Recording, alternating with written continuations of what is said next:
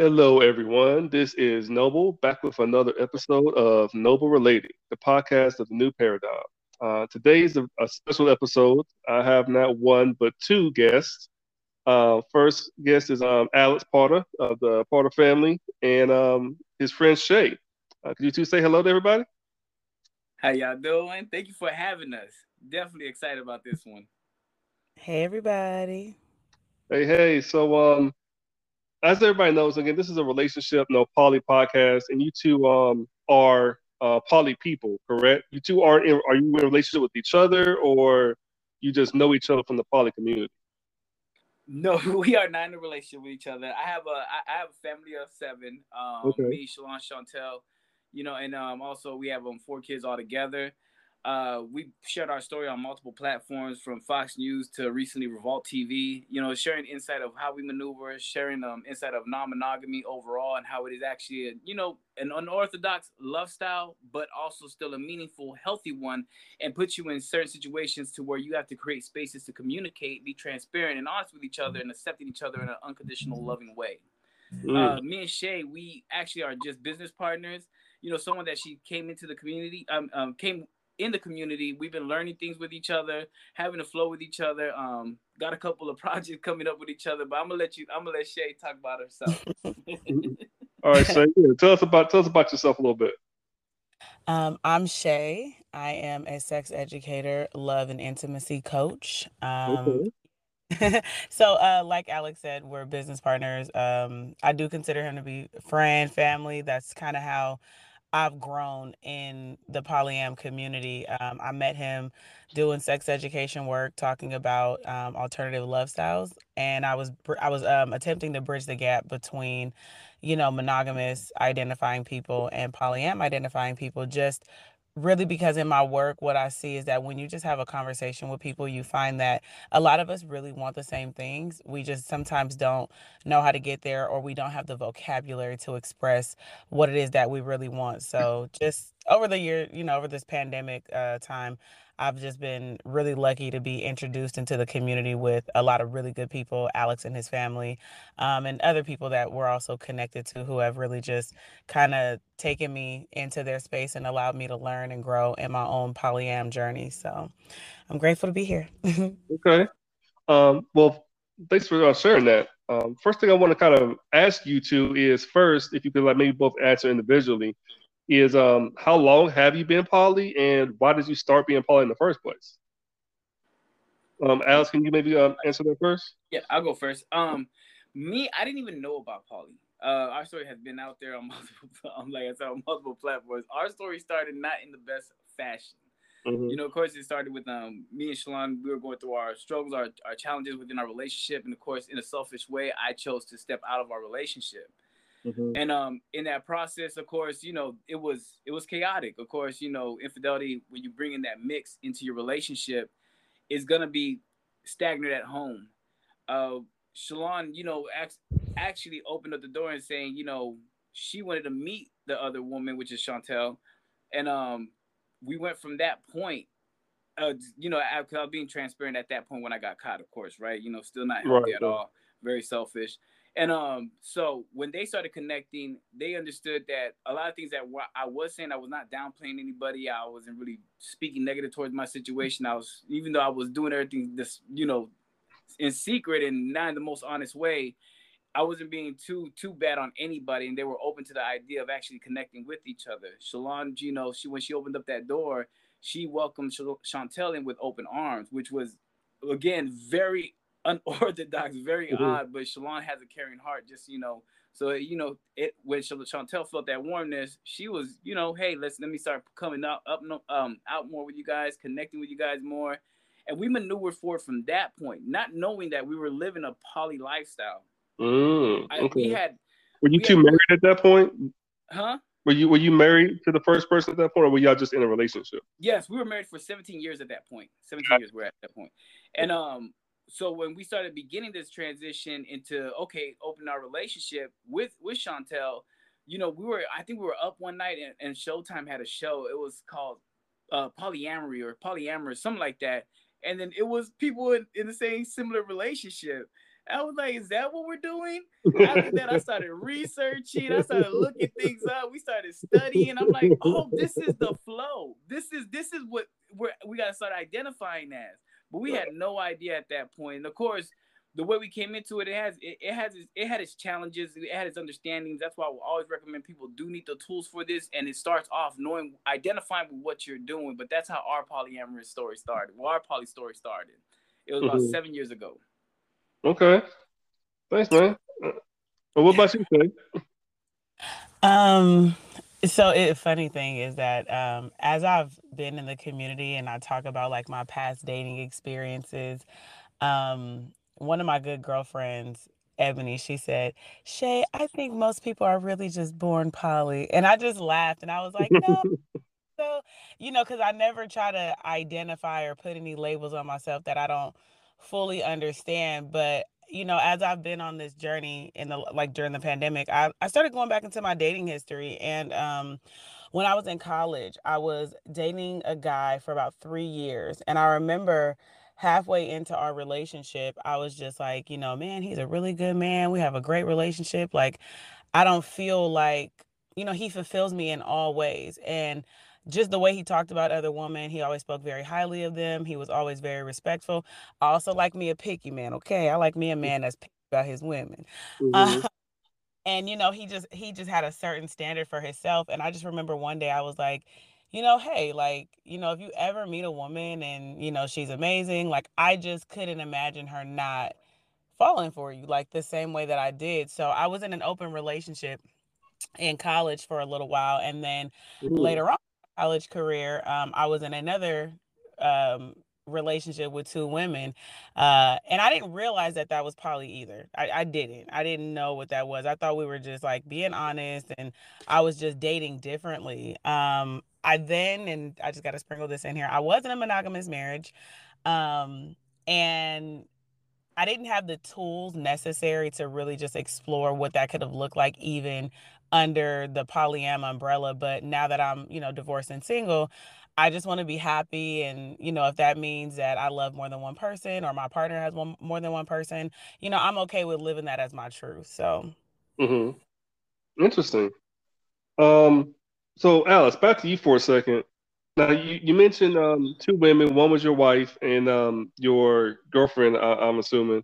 Are you guys? Yes. What's your what's y'all's dynamic? Are you guys in uh, what would be like a closed triad. And for people who don't know what that is, that's just pretty much where there's three people in a relationship and they're just in a relationship with each other and no one else. Or are you guys more open, or what's your dynamic? How do you guys flow? So, so we started off as a, as a close triad, and uh, one thing I, I do also want to add to that is a lot of people have to understand when your journey, when your journey, when you're going through your journey in non-monogamy, there's always going to be times that you're going to have to do negotiations and, and renegotiations and mm-hmm. new adjustments and adaptations because it's a process. We're learning a new love style, a new way. So our process started off as, you know, a close triad at the beginning. Um, and of course, that met its challenges within itself because the women were just beginning to know each other and they kind of rushed the situation into the relationship without getting to know each other. So, of course, the, when we sat down and everybody kind of figured out what we wanted to do and what direction we wanted to take things, we altered and we altered ourselves into um, a poly V, which can also be identified as um, polygyny. But I love to, to still identify also as I, I like to just say non-monogamy because mm-hmm. I love to leave the option on the table of renegotiations. If one wants to open up to another partner, I don't want to close out anything or any for anyone if they want to alter something through negotiations and having talks. So that's why I love to just consider it non-monogamy. But at this at this point, it is basically um a V, a, a closed V dynamic, where it's just me, I'm the hinge with both women until anything else alters or anything else changes on, on the table. I love to keep that communication open. Right, right, right. That's interesting. And um, so are you now? How do you handle when it comes to them dating other people? Like, is that something they've ever expressed that they may want to do in the future? Would you be okay with that? Or yes, uh, my wife. Well, Shalon, Shalon recently expressed that she's she, you know, of course, her she's still finding her flow where she wants things because a lot of things that right now a couple of transitions that kind of happened recently to where um we're we're, we're we just found out we're about to be grandparents. Oh, congratulations! and, we, and, and uh, thank you so much. And then also, um, we still have our two-year-old, you know, from uh, uh, from mine and Chantel's relationship. So you know, from parenting and handling all the additional kids, right now we're still every relationship is meaningful. It takes you have to fulfill those relationships.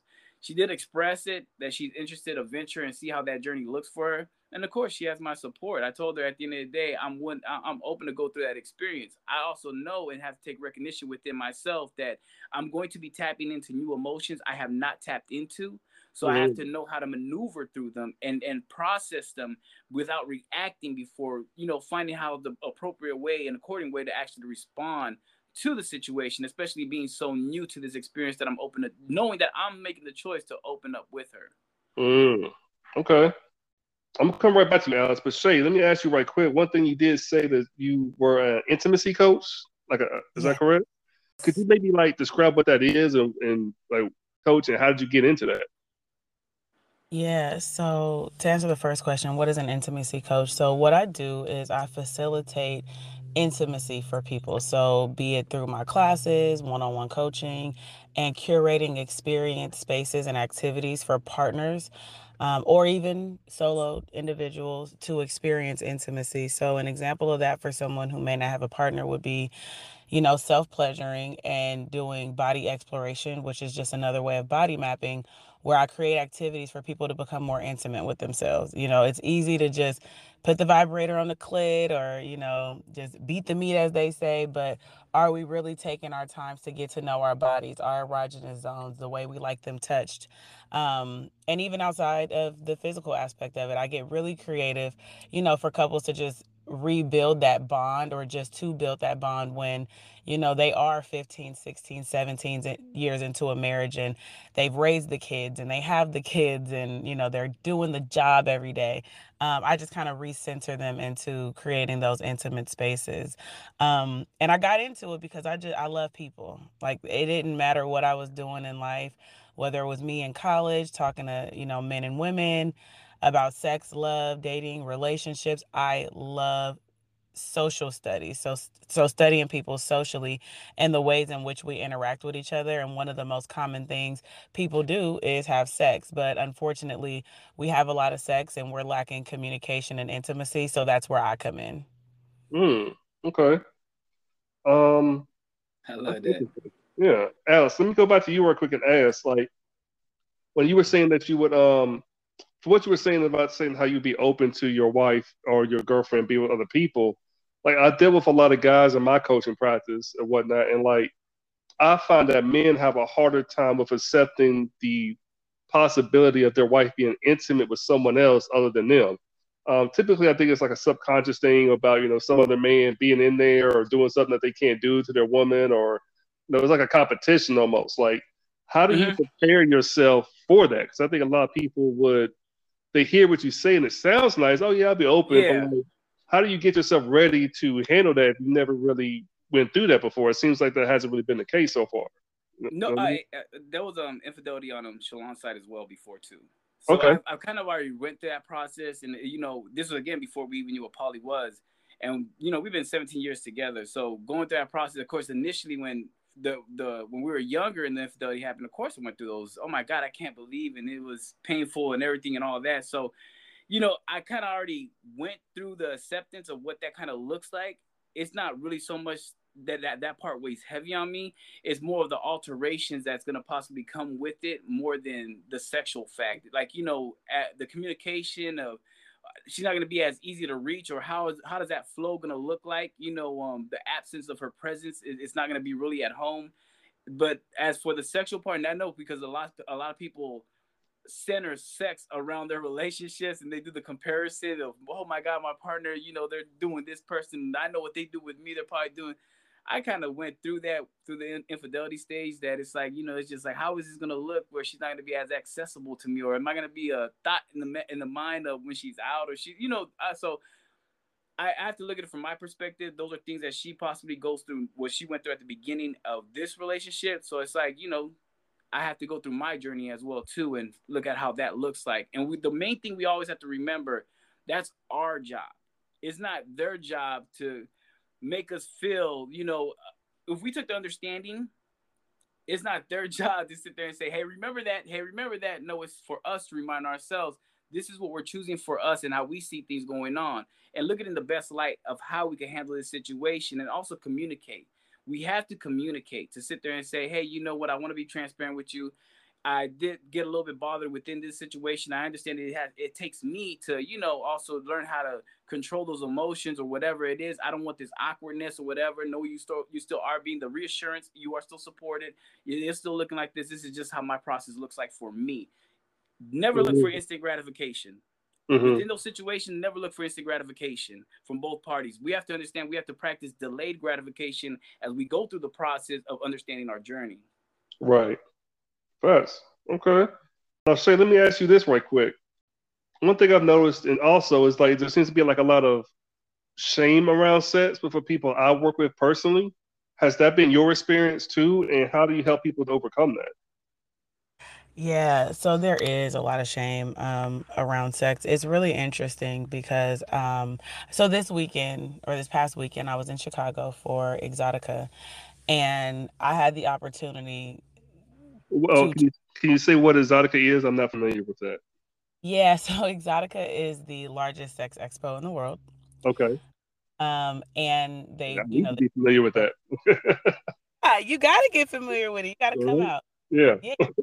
I'll invite you out next time I'm out. um, but yeah, one of the things that I, I, had the pleasure of doing was being in front of people again and being face to face and helping people kind of break down those barriers of shame that they have. And I think that one of the things I do to help is I am the safe space. So I am the person, I am the resource that they can come to and they can ask questions and there won't be any judgment. There will be education. They can be honest. Um, and, and I do that by being vulnerable. Like I'm I'm I'm I'm intimate with you just as much as you're intimate with me. When people are sharing themselves with me, I think it's important for me to also be just as open. So there's that reciprocal energy. I do approach intimacy from though I'm an educator, I do approach intimacy from a holistic perspective because that's how I studied it. So for me, that's what it looks like with my clients. Okay. Interesting, interesting. So be in the safe spaces you want to create for them, basically. Yes, absolutely. Um, now, Avis, let me pivot back to you right quick. I know with a lot of people hearing, you know, the first thing you told, talked about was that you have children, you know, you have a grandchild on the way. Um, how do you make it create a safe space for your children to like let them know about poly, or, or have you told them about polyamory and like what your what you guys are doing, or how did you integrate that into your children's lives? I know that was a big um, thing when I became poly you know, at, at 35, my mom was scared to death that I was going to, you know, get AIDS or get shot by somebody's husband. You know, like, how do you talk about that with your children and make that feel safe? Definitely. Uh, we always been transparent with our children ever since a young young age. So when this when we started going down this journey, we have older kids. The, uh, my daughter right now she's 22. We're gonna be 22 this year, and then my son he's um 20. Um, so but when we have started our journey, they were in their teens, and we had already been transparent with them. And um, the funny part about it too, Shalon's mother, she had lived with us while we while we began this journey. What? so she had lived with us, so she was watching everything as it goes. oh, wow. so, I, the mom, her mom, her mom was like, "Okay, oh, they got a new friend." And then they upset when this friend keeps coming over and she's staying the night. What the hell they doing? oh, so that that one was probably the most interesting conversations mm-hmm. that I had thus far. But um, no, with, the children, we knew that um, of course, sitting them down, talking to them, and um, knowing what we were doing and we were open our relationship to, you know, and um, trying for us, and we were gonna find a healthy ground for it. You know, they they they accepted it at first. It was, of course, a little resistance because it's like, okay, dad's bringing in a whole new woman, and this is not where we need to see things at. What's going on? Um, of course, so they let it play out and see how things go. As long as mom was happy, dad was happy, and everything was at peace. That was their main concern. So through that transition of what Chantel's role was going to be, I never placed that on either of them. Uh, one conversation I had with Chantel and, and my children was, I can't tell you who you'll identify her as in your life. And I told Chantel, I can't put that pressure on them either. You have to find that flow of that relationship of how you guys are going to connect and where they place you at in their life, that's what it will be. And of mm-hmm. course, she started showing up in the places she needed for them, being the being the extra, the bonus mom, going to the school events, the meets, the you know, picking them up when they needed, taking them out, building up that personal relationship. mind this seven years ago. So if you ask them right now, or if you see previous interviews, they, they went on us with Fox. They openly said, "That's my bonus mom. That's that's mom now. That's you know who I see and identify her at." But they'll also say at the same time at the beginning, mm, "She was a stranger. I didn't know what was going on. right. like, right. Who is this person?" And I think when it comes to our children, we also have to remember we were children at one point.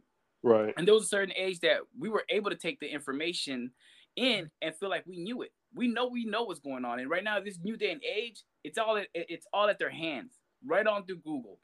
So my suggestion always to anybody that's going to come into a non-monogamous space to communicate that with their children at the appropriate age to get the information from them, not the internet or somebody else, because it could be yeah. misinformation and misguide them, and they're going to look at it in a different way, not understand it it's better for us as parents to take that role on with our children and open up that space and be comfortable enough to Shae, "Hey, I want to talk to you about this." So mm-hmm. you could understand it, and if I, if you ever have a question, don't go to somebody else or don't go search it.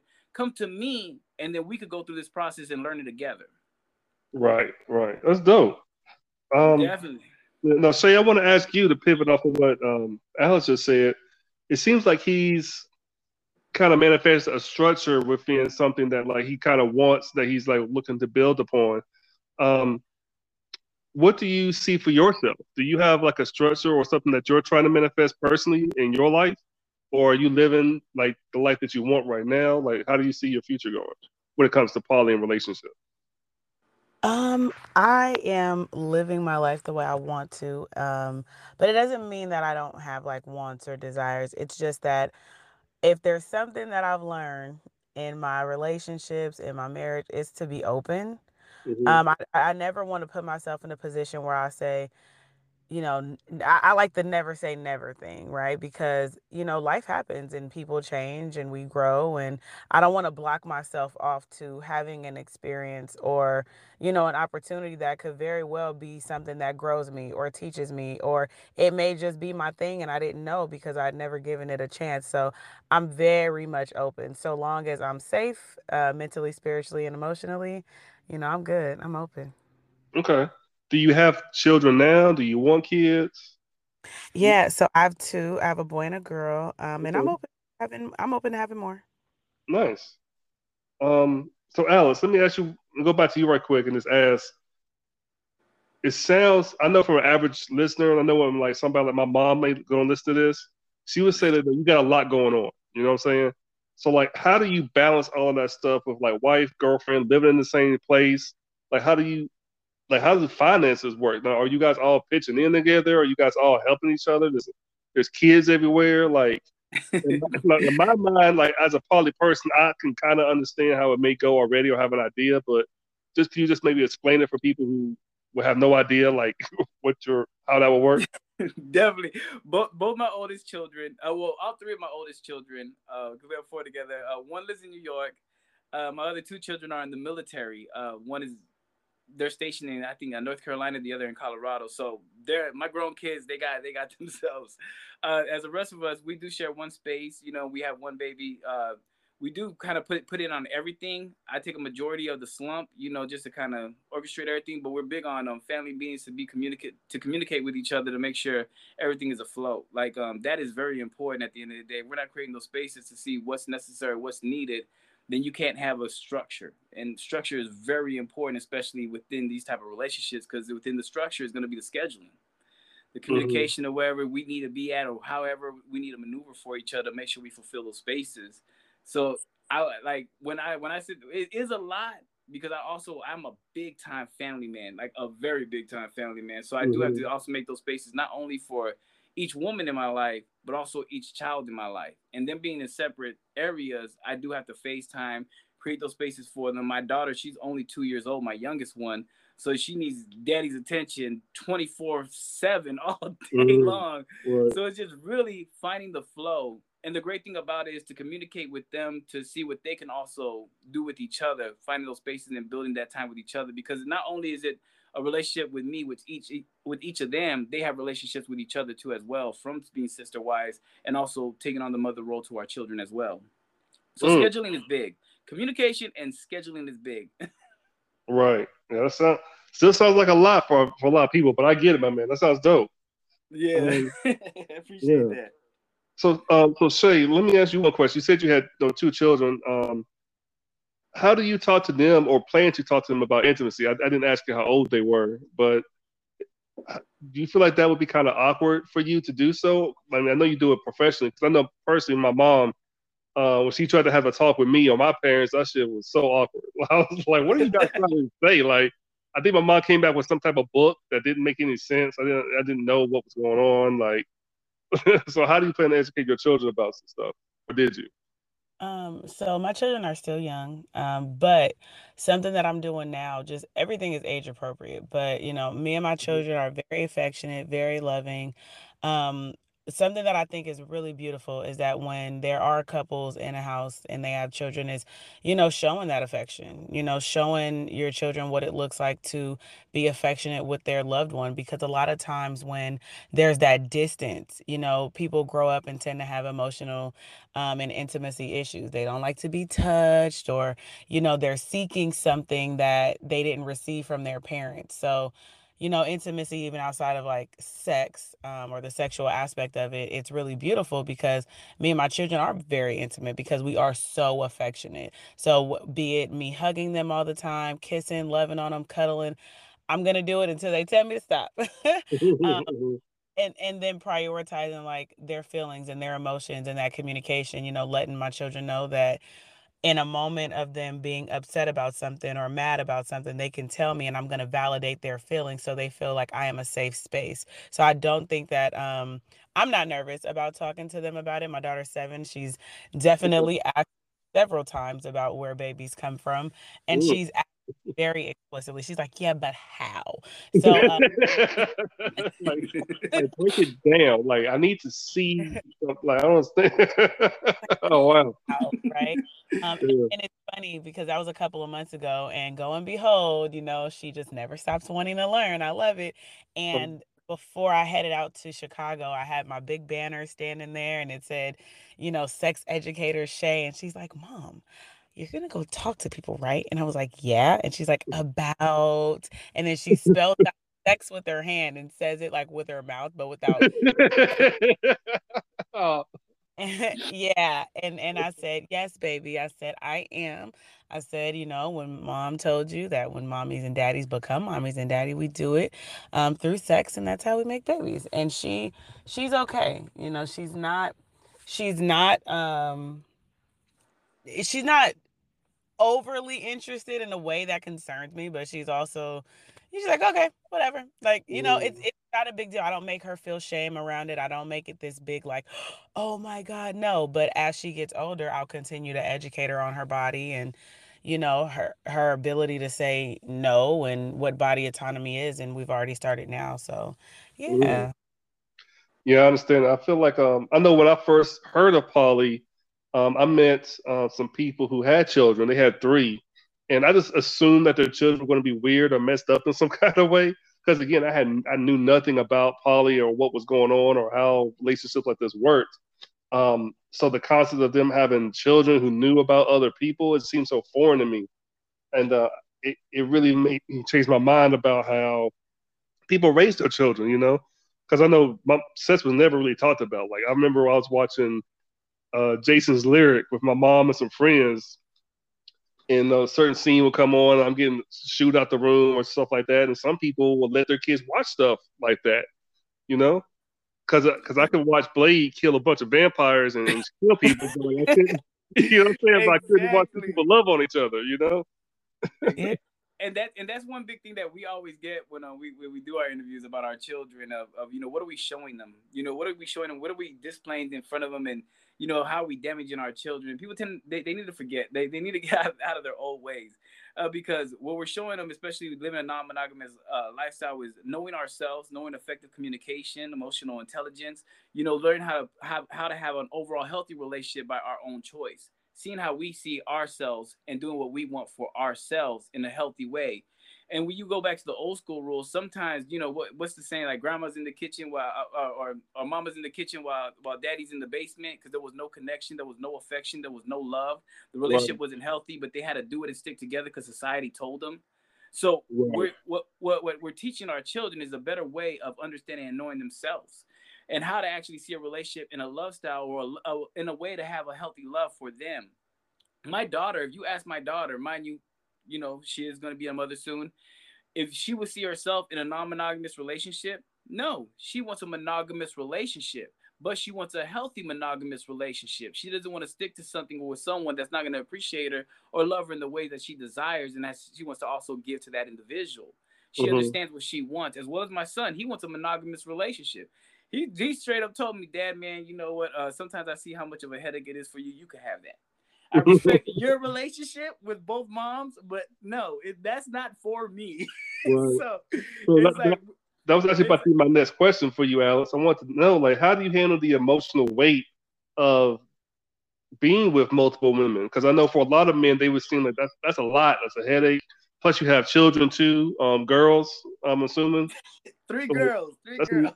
A, a lot of estrogen, man. Like, how are you? How are you maintaining? It? You know what I'm saying? Like, I vent to my son a lot. No, I'm playing. Man, these women is crazy. No, no uh, uh, I had to learn. I had to learn how to validate emotions, right? And not look, not really, not, not really go past that and really try to go on that logical sense. Because as man, sometimes we stick to logic. Well, okay, let's break this down real quick. This man move forward. I had to really slow down myself and put myself in a pace and put myself in a different space to understand them and validate their emotions and understand how to actually come together and you know, um, tackle whatever challenges we had. It's very technical, right? Because at the end of the mm-hmm. day, just the women in the relationship are two different, unique women in their own type of ways. That that their love languages are different. Mm-hmm. The way they handle certain situations are going to be different. Their communication style is going to be different. Mm-hmm. So the approaches have to be different, and it's always studying and understanding each partner because you may have multiple relationships, but they start they still are individual relationships, let alone and then also having my children that are daughters you know my, my three daughters i have to handle them in different ways to understand their challenges. I have the two oldest you know they're in relationships. They're in their, their own challenges of what's going on. And sometimes i am the man that they come to to try to understand things. So mm-hmm. it is really being patient really being patient and really approaching those situations from an understanding point and learn how to i will always sit there and say learning how to understand and validate a, a person's emotions. Things mm. are going to lead you in the correct way if you lead if you start there first because we want to sit there and say yo i get you i understand that. I'm with you. And then you can take the, the approach from there. Right. We'll be right back with more from noble relating. Well say let me let me ask you right quick. That's one thing i want to know about um I mean, in my personal life, I've been doing journeys with tantra and things like that, and trying to like open myself up um, in my heart space more and being more intimate with people. Um, and I, I, felt like I was pretty good at it already, but I've, I've kind of been growing over the past couple of years. What is your experience, your personal experience, been like dealing with men, um, specifically in terms of this intimacy spaces you're in? Like, do you find like it's struggle for them, or how do you, do you feel like they are disconnected from it? What's been your experience? Oh, I love this question. Um, um, there are layers to this, right? And I'll simplify it. But um, the reason why I want to preface it with there's layers is because I think that society looks at men as very one dimensional. Mm-hmm. So there tends to be like this pressure, like even, you know, from maybe their their men friends as well and the pressure that they put on themselves to be this one-dimensional person and what what i've seen happen is that it stunts their growth it stunts their emotional growth um, and it stunts the way they connect intimately with women. And I know that we can talk all day about how men and women are just so different. Um, but when men come in my spaces, um, we connect in a very different way than what they're used to. And they tend to really like and enjoy it because it's a space where they're not able to do that regularly. So, one of the things that I saw happen with a couple I was working with in Chicago is he was feeling a little bit of performance anxiety mm-hmm. and it was just a basic intimacy exercise that you know we were showing him how to do and him and his partner she's really excited and she's revved up and this is a and a very attractive couple. Like she was fine he was fine. I said oh you know like you know people look at people and they're like oh they're this fine couple. They got it together. They you know they got it. They got confidence. But then when i'm reading his body language and i'm watching him work with her it's like he was afraid to fail is what i picked up you know, in my energy. And so I helped him work through that. And I think that for men there is this pressure like i said so that's one of the things that i notice and then it results in performance anxiety and so that there's where that's where that disconnect comes from a lot of the time it's just that fear. So i'm working through that and i've recently opened up my coaching services to men for men to be on the receiving end of intimacy and they could still bring their partners and we just make that the focal point so that way the partners can connect more and deeply so Hmm, interesting. Um, let me ask a question to Alex right quick. Um, just in terms of like to piggyback off of like the men and whatnot, how would you feel if your wife or your or your girl or your lady wanted to have another man move in? Like, do you have any like male friends? You, are you in like any type of like male brotherhood type stuff, or like, would you would you even be open to something like that? That's an interesting question. That's that's a I don't we never had that discussion. I wouldn't I wouldn't know how to process that. I, I don't know. I mean I, I could get along with people. Mm-hmm. Because I think um, for like sharing the space with women is different because you're managing them and your relationship. Yeah. Them. Like having another brother there could be like, uh, you know what I'm saying? Like, how would that even work if that was something that you know what I'm saying? I'm not saying that would be a possibility, but yeah, no, no, and I just speaking on hypothetical, like that, that I don't know, that that would be crazy because I, I am, I am very stubborn in my ways. I'm not, gonna, I'm not gonna deny that. Like, you know, I like yeah. order in a certain way, and then bring another man into that space. You know, I know that's gonna be a, a challenge within itself. Um, yeah, that would I, I it will probably you know what at when I said that the beginning of my relationship was chaotic, we will probably go through another transition of chaotic chaos in this household. I am not even gonna lie to you. you know, you know one thing I, I, I it's hard for me to speak up, but I can always admit it's hard for me to sit there and um kind of say how something will kind of go if I haven't experienced it yet. But right. you know, um, knowing that how I am in my ways certain times because Chantel has a strong personality, and then sometimes we we bump we bump heads. So now take it away from a woman. Not saying that a woman doesn't have her own way of how to conduct herself and carry herself, and she has to submit all the time. But also a man is going to be way more intense. So it'll be yeah, I, it will probably be chaotic in this house. I am not gonna lie. that was a great question. I, am gonna have to process that one. and um, well, and the, uh, the second part, do you have like male friends like that you hang out with in the poly community? Like, are you in like a, you know, what I'm saying like a like a kind of like a brotherhood type of thing? That's one thing I've yes. noticed in the poly community that can be kind of rare for find men who are really about it personally. Yes, um, I, we have I have an amazing tribe. Shout out my tribe. You, Shae is part of my tribe. Like, oh, and uh, what's called uh, one of my closest friends that that is in my tribe is um Eddie Ruff. Him and his wife have a relationship like that where she has a, a, a man there. They don't live together. And then shout out uh Ty, Ebony, Alex, and Dell. They were actually a quad and they do business and everything together. So it is good to have the male spaces and have those platonic relationships with everybody around because those mm-hmm. are spaces that I do, you know, when I'm going through somewhere that through something, I can call and connect with and get some information and you know that's going to understand me from where I'm coming from. So I think those relationships and creating a space where you have a tribe and the relationships don't have to be romantic, they could just strictly be platonic, is very important in this community. Mm-hmm. Right, right. I definitely agree. Um, and Shae, let me ask you again about about the men that you may work with or whatnot. Yes. Do you find that when you do the intimacy coaching whatnot with men, do you find do you ask them about their background or their relationships with other men in terms of they have like the positive father figures or things or things like that. Because I find again in my personal um, experiences that a lot of men who don't have good relationships with their father um, tend to not be as confident in terms of like intimacy or things like that, or they don't have a, a good brotherhood, you know. Yeah, so I do I do dive into those questions because it's important for me to know like what the barriers are and for us to explore that. And then one of the things that I do, it's so funny he brought up Eddie because um, when some men come into my spaces, when I know that I don't have the capacity to, con- because I'm not a man, um, I don't have the capacity to uh, fill those spaces that are needed by the brotherhood or by you know that masculine energy that you guys need to share amongst yourselves i do recommend them to alex or eddie or other men in my life that i know who are absolutely amazing and they are complex men in the best way, meaning they are men who grow emotionally, mentally, spiritually, and physically. So, you know, mm-hmm. I, I tap into that space and it's a beautiful thing. But for the men that do have those challenges, I identify them and then I give them the resources through the men that I'm around uh, in the tribe. So, like Alex said, shout out to the tribe. right. right. And so, in your opinion, Shae, if you could maybe just tell me what do you think the biggest hangup for men with intimacy is, and what would you say the biggest hangup for women? Like, do they, do they both tend to have the same triggers or hangups there, or is it kind of uniquely different that you do you see any overarching similarities between what men and women or individually have to go through? Yeah, I, I think it's both, right? I think that sim- I think one of the things that we share as men and women is fear.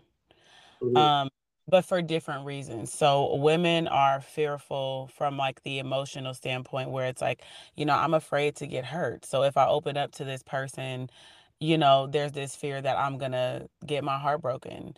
Um, and while men can also share that, I think that for men, what I've learned is it's usually this psychological fight within themselves of losing power. It's like if I give her my you know there's there's this power struggle that they that they're fighting but when you sit down and have the conversation from a from a place that is not rooted in the dark side of our egos not too much not too heavy in one space you learn that it is just fear that we all share for very similar reasons mm-hmm. got you got you so alex like what's your what's your goal, bro? Like, do you have like a, a, a thing that you're trying to get to with your family, with like the business you're doing, and how you guys are connected? Like, what are you trying to build for um, yourself and your family?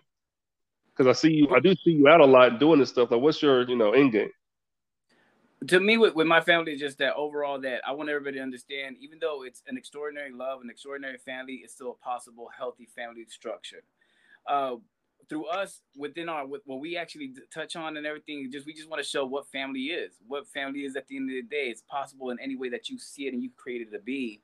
We don't really have no really end goal you know we just want to actually spread more education and more awareness to it.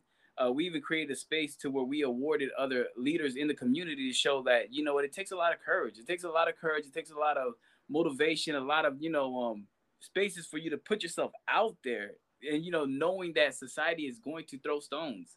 So right. we, we want to just keep motivating others to actually share your story. Share at the end of the day that it's okay to live and love like this. Some may not understand it. Eventually when they come to one with themselves and understand that this is what life is having control within yourself living and loving how you actually want with an understanding and acceptance from your partner and knowing them in their truest form it's okay Like it's okay. This is who I want to do life with. Now, when I'm doing life with someone, it may not look like how you want to do life with somebody, and it's okay. That that's that's perfectly fine. So we want to show that this is this is what a family looks like. A, a, different one at the end of the day, but a supporting, loving, healthy family at the end of the day. Right. And uh, are you are you both in Houston? Yeah, all of us are in Houston. Well, except my kids, except my three oldest, but all and of us so, are in Houston. So you're in Houston also, correct? No, so I'm based in California. I'm in the Bay Area. That's the okay. Oakland area.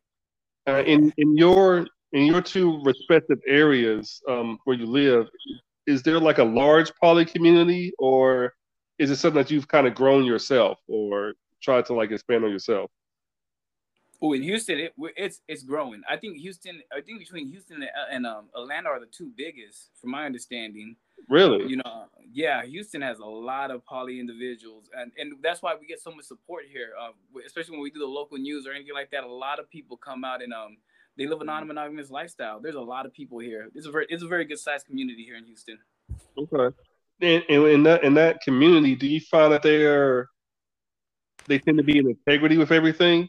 because in the ones that I've seen outside of um, PLA, I never really got what their philosophy was. I always how you do things without a philosophy in terms of like how to relate to people. So do you feel like it's pretty the ones that you've seen so far um, are pretty straightforward and in integrity with what it means to actually be polyamorous?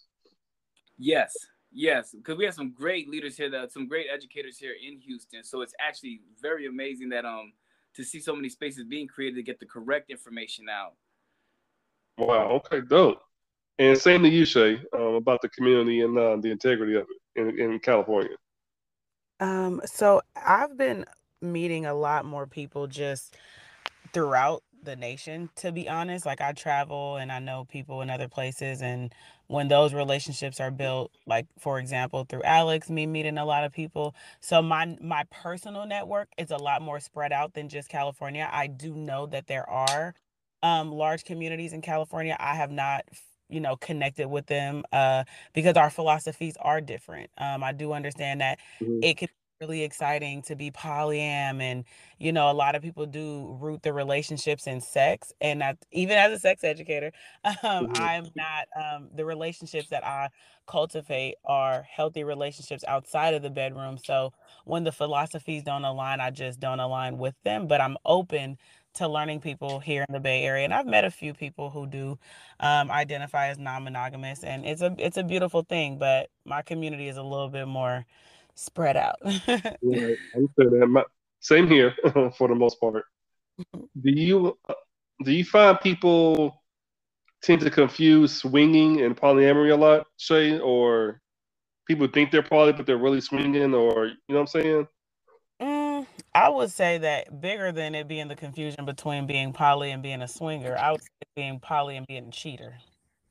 Mm, can you explain? Uh, yeah, good good people do bad things. So I would never say that just writing people off as, oh, well, if you're cheating and you're this terrible person. But um, unfortunately, what it takes to be in a polyam dynamic or what it takes to even be a swinger is the transparency, the honesty, and the openness. And I think that that's something that's missing when people see a word and it kind of gives them an excuse to just, you know, excuse my but just act an ass. And it's unfortunate because I think that that does leave a bad taste in people's mouth when it comes to the polyam community. And I'm hoping that at the very least with platforms like yours and you know with alex sharing his journey and us you know connecting with other people that we can really have the conversations about what polyam is really about outside of what is being you know sexually glorified mm, okay and um, same to you, Alex. Have you had any like um, issues or a lot of like having to like um,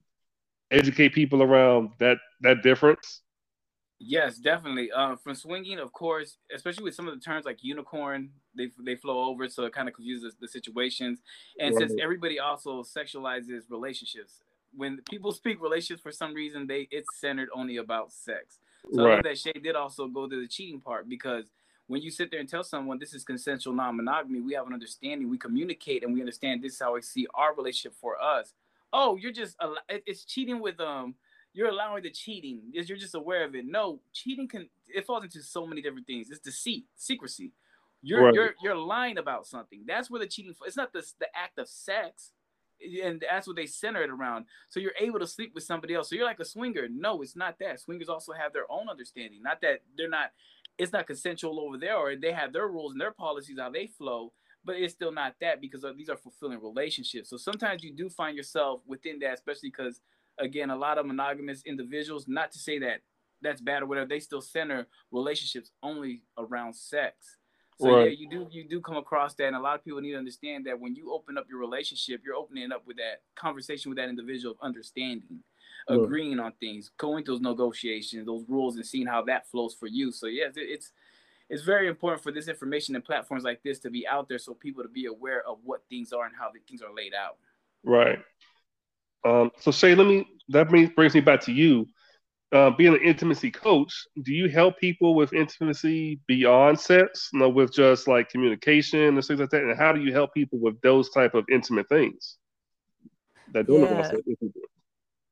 Yeah, so um, in the course that I just released, Intimacy Through the Senses, um, the majority of what I do is non-sexual, right? Like it's Okay. it's to isolate different parts of who you are, and then I create experiences for each couple. And what I do is I tailor it because every couple has a different issue, so I would never, you know, put an umbrella over it. But my my educational background is in communication, so communication is always the foundation of what I do.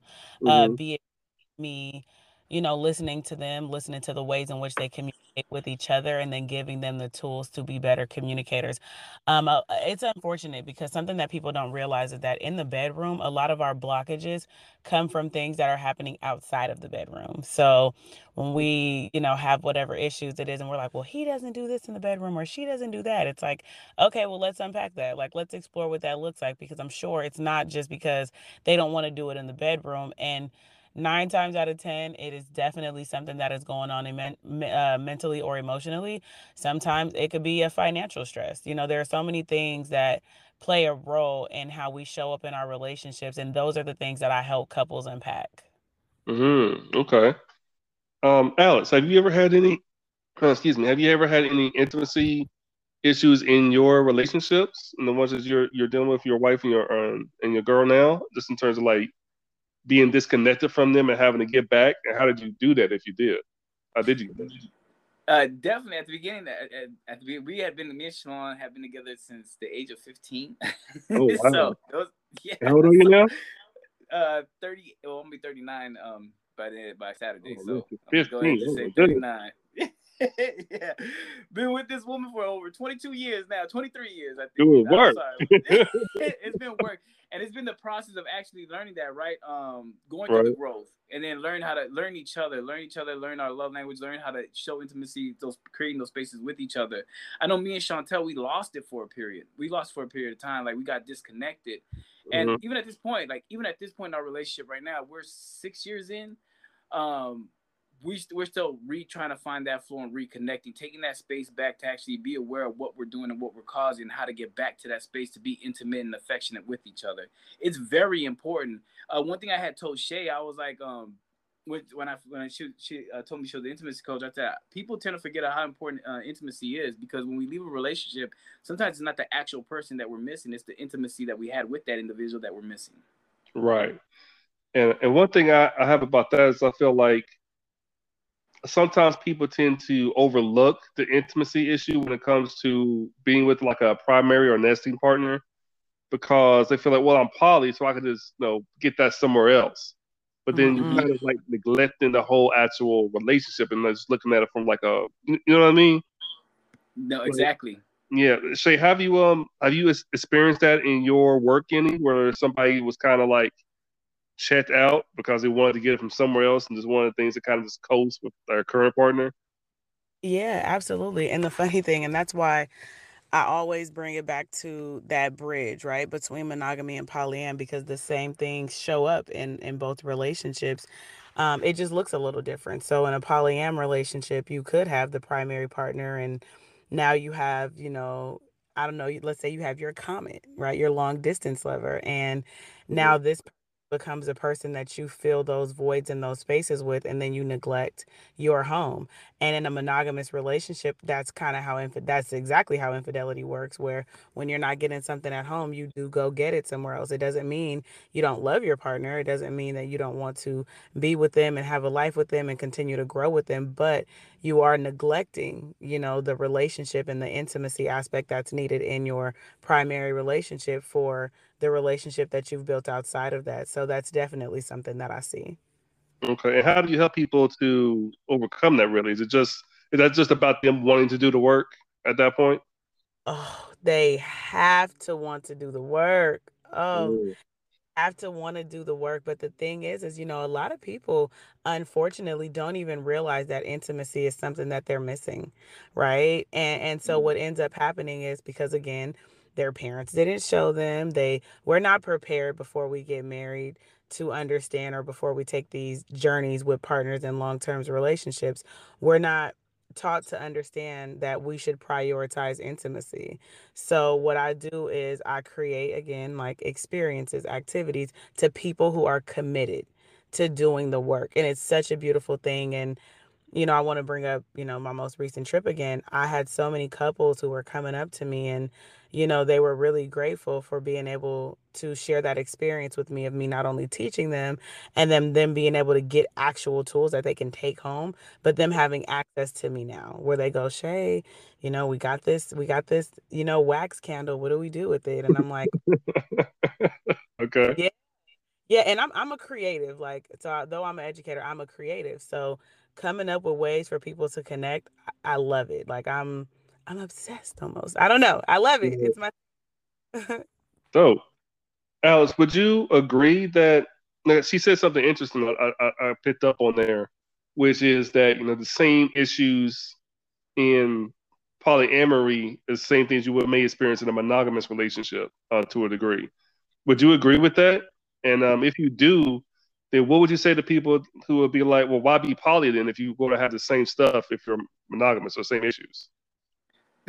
I love this question, and yes, I do absolutely agree. Because, like I said a while ago, even though you're in the uh, you have multiple relationships, they are still individual relationships. So each individual relationship can still have the same challenges as a monogamous relationship, which is one on one. Because you're still in an individual relationship, it's one on one. The difference right. is also one can also sometimes drain the energy out of it, and you could take that to the next relationship. It does it. There there are differences too as well in being poly to, to, to monogamous. And why do it if you still have the same challenges? Because that's how you choose to love. Mm. We're not mm-hmm. we're not coming into we're not converting ourselves from monogamy to non-monogamy because you or to poly because we just feel like it's gonna fix something. No, this is how we choose to love. This is how we see love. This is how we want to fulfill and be in our relationships. And this is how we see our lives for ourselves as we're doing life with our partners that we choose to have in our lives.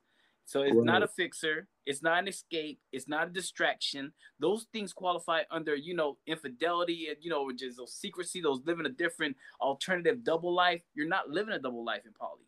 You're mm-hmm. actually giving and giving your full and, and, and coming with pure intent of loving these individuals. And relationships are hard. Let's call it for what it is. Regardless, mm-hmm. whatever way you want to live, relationships has right. its challenges doing life with someone is even though we want it our way, it's not gonna always be our way. We have to compromise with each other. So, right. Yeah, I, that's one so, thing we have to hold up, hold together. Right. So one thing I want to ask, I feel like some men may want to may, may be thinking is, you know, sometimes things could be going good with one girl and then maybe not so good with the other, and and, and vice versa. You know what I'm saying? Like, and and it could be miserable when like it's just one woman who's like really in you know in a not happy and in an emotional state, like that could be hard for us brothers to deal with. You know, just one. Like, what do you do when both your women are like not really happy with something, or you're both they're both in a situation? Like, how do you manage that? Because that seems like I feel like most people consider that just like a hurricane of like despair. you know what I'm saying? I, I go pray. No, no, no, no. I I handle the situation. Uh, of course, this is the this this is where the importance of creating a safe space comes into play. Because uh-huh. when you create that safe space, it's gonna give them the and when I say create it, because uh, I had to explain this to somebody. When we say create a safe space, it doesn't mean a safe space to hear them out and then you know, start attacking them about what they said. No, it's just just hearing them out, letting them vent, listening mm-hmm. to what the issue is, so you know how to resolve it. You know, and how to you know you attack it. You know, this is the, this is me and you going against the problem, not me versus you, and making more of an issue and more of a problem amongst each other. When right. it's two of them, if if it's separate issues amongst both of them, because I've had that situation happen, you know, I do take the time that's necessary to make sure I pull one aside, fix the issue and resolve it. And then before even moving forward or anything with that partner, I go to the other and then we resolve that issue too as well. And if it's both of them against me at that time, well, then obviously I am the problem at that moment. I need to reflect and be aware and take my accountability. But, right. But, you know, we make sure that we take that time to create those spaces to handle that situation, that problem. One thing I'm very against that, you know, um, in these type of relationships is if you have if you know you're stagnant or something's going on with one relationship, do not go with your other partner and act like that's non-existent and just mm. you know mm. go be smiling because they're seeing that and it's like right. how important am I in your life? Right. you're okay leaving me here in my emotions or whatever's going on. You'll mm. cause more damage in your relationship for that. I'm not saying to throw that on your other partner too as well, because that's not their issue if it, that's an individual relationship. But learn right. how to take the time to create those spaces to correct correct everything before maneuvering forward in happiness and joy with the next partner. I will suggest that. Yeah, I, I, I definitely understand that. You know, um, so I see a lot of people have a hard time when even people are just being being happy. You know, you could be happy with somebody and then you see them laughing with somebody else. It's like, yo, what's so funny over there? You know what I'm saying? Like I'm happy. Like, no, we were happy. Like, what's, what's the problem? Y'all talking about uh, that argument we had earlier. I know y'all playing me. It's like, no, we ain't. Well, hold on. right, right, right. Exactly. Yeah, that, that that's that's real. Oh man, well, um, I usually try to keep these under an hour, and we went a little bit over. I could probably talk to y'all for another hour. no, for real, for real. Um, but I really appreciate you guys, you know, coming on and doing this uh, with me. Do you, do you have any final thoughts or anything that you guys really want to say? Um, anything that you want to plug uh, that you may have coming up? Go ahead, Shae. Yeah, I'll go after you. Okay. Um, first, thank you so much for holding this space. Um, I think these conversations are really important just for people who are interested in, you know, the love style. I call it a love style, not a lifestyle. Right. Um, because it's a commitment. Okay, doing this is a commitment. Uh, but thank you for sharing space this summer. I actually have some things going on. Um, I will be doing a summer of senses with Shae and it is a live tour that I'm doing in California and I will be doing my intimacy seminar. So if anyone is interested in, you know, increasing intimacy in their life, whether you are partnered or solo, I work with both. I get creative and you know, I'm here to help us become better lovers. So thank you for having me. Of course. Sure for sure.